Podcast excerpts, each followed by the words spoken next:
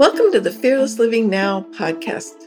I'm your host, Patti Lustig, and this podcast is sponsored by the Fearless Living Now community. If you're committed to accessing the courage to live life full out and beyond fear, you are in the right place. Each episode will be focused on an aspect of what it takes to find the courage needed to take action toward the fulfillment of your goals. Hello, and welcome to the Fearless Living Now podcast. I'm your host, Patti Lustig. Today, we're going to talk about what it is to be fearless in relationships. I think being fearless in especially our most intimate relationships, our spouse, our partner, our children, our family, and our friends. I think being fearless in these relationships can be one of the scariest things there is. Why? Because as human beings, I don't think we naturally like conflict. But when you're in a relationship, there's going to be things that are working and things that aren't working. And if you can't talk about both, really, if you can't share the joy around what is working and you can't confront what's not working, the relationship kind of dies. I went through this with my first marriage. I certainly wanted it to work. We had a wonderful, gorgeous little baby. And a lot of the times it was terrifying my ex husband was very controlling, pretty much psychologically abusive. Not that I think he meant to be, but he couldn't see himself. And I had to grapple with either confronting him ongoingly, probably making demands here and there, which I hated doing because I had a very scary father and I never confronted my father. I found ways to avoid him, to avoid his wrath. And he traveled a lot, so it made it easier.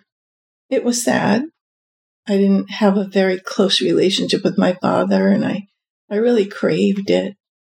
And I can see from the traumas in his life probably why he ended up being an alcoholic, never resolving that and resorting to being scary when he was scared himself and didn't know how to be vulnerable and communicate with his wife and his children. So, in my first marriage, I went to therapy.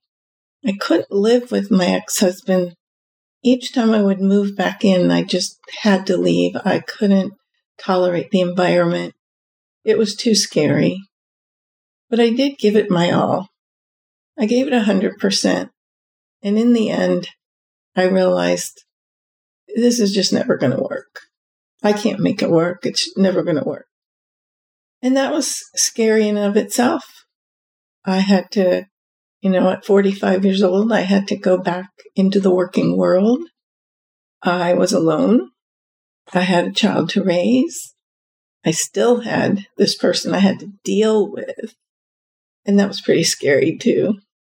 But I did it. I was the one who stood for the value of our divorcing and pushed that through. And you know, we did a pretty damn good job raising our child. She turned out to be absolutely fantastic. She has a wonderful relationship with both of us. And so my fears, which were all about, is this going to hurt her, damage her? Am I going to be able to make it? Will I be able to give her the life that I hope she could have? None of those fears manifested. It was hard sometimes.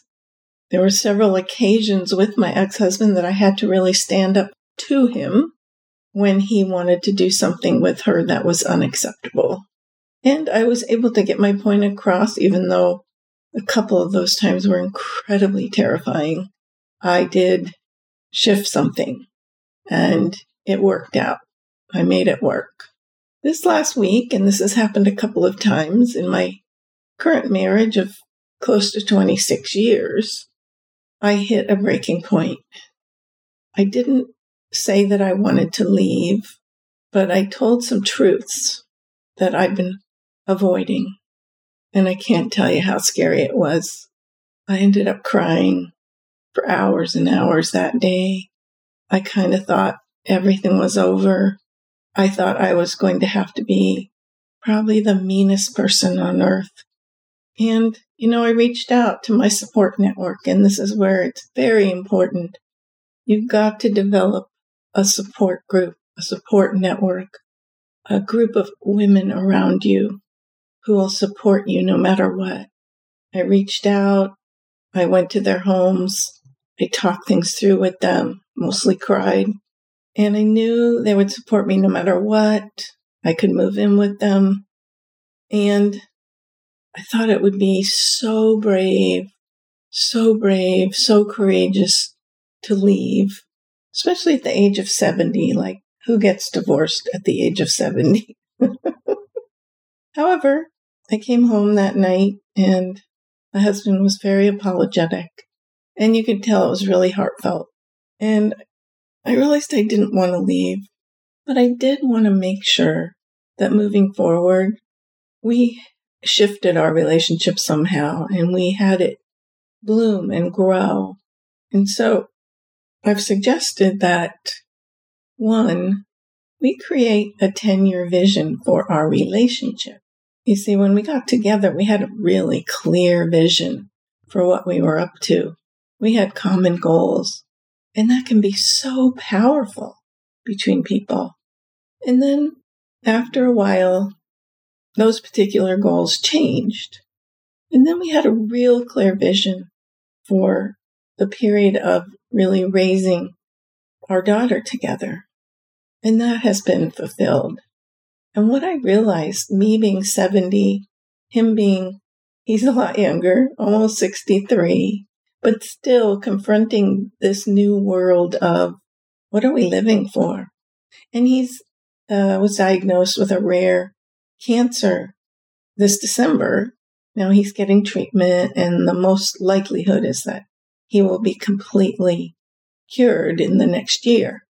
But, you know, when these things happen, you confront your own mortality. And when you get up into the 60s and 70s, and you start seeing a lot of people around you, whether they're famous or people in your life passing away, the poignancy of the end coming is much more clear. However, I don't want to just live from day to day. Are we going to make it today? Did we live through the day? I want a vision for the next 10 years. I for sure want to live at least 10, 15 more years. I want to live into a vision. And so I want as a couple, I want us living into a vision. And I think both of us started to see how much we'd begun to take our relationship for granted. We weren't generating it. We weren't staying in communication.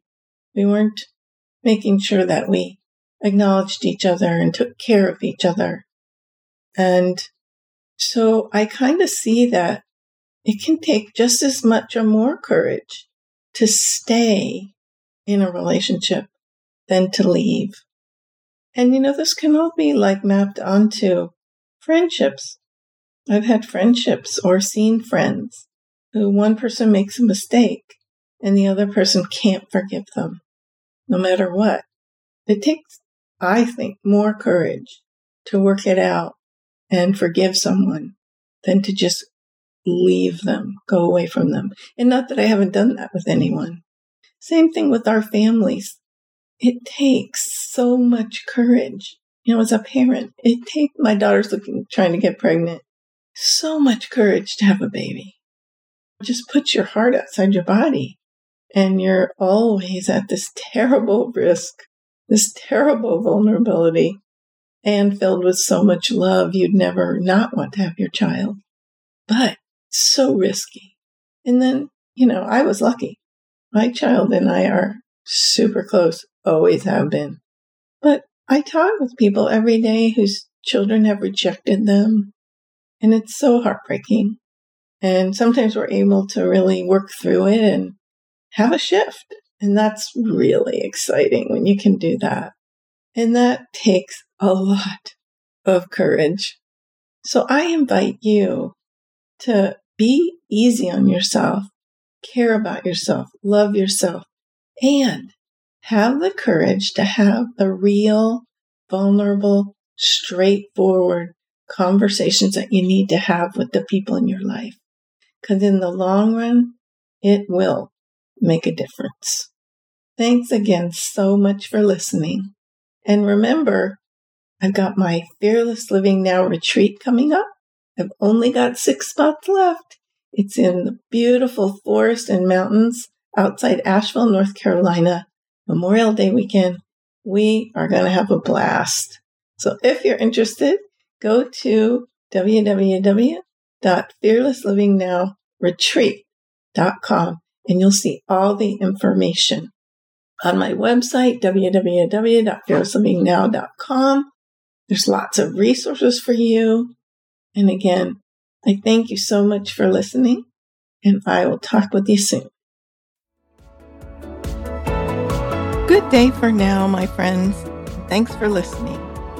Remember to visit fearlesslivingnow.com, join the Fearless Living Now Facebook group, and subscribe to the weekly podcast. This will give you more encouragement and inspiration. Feel free to reach out to me at patti at fearlesslivingnow.com or 612 363 7605 if you need anything.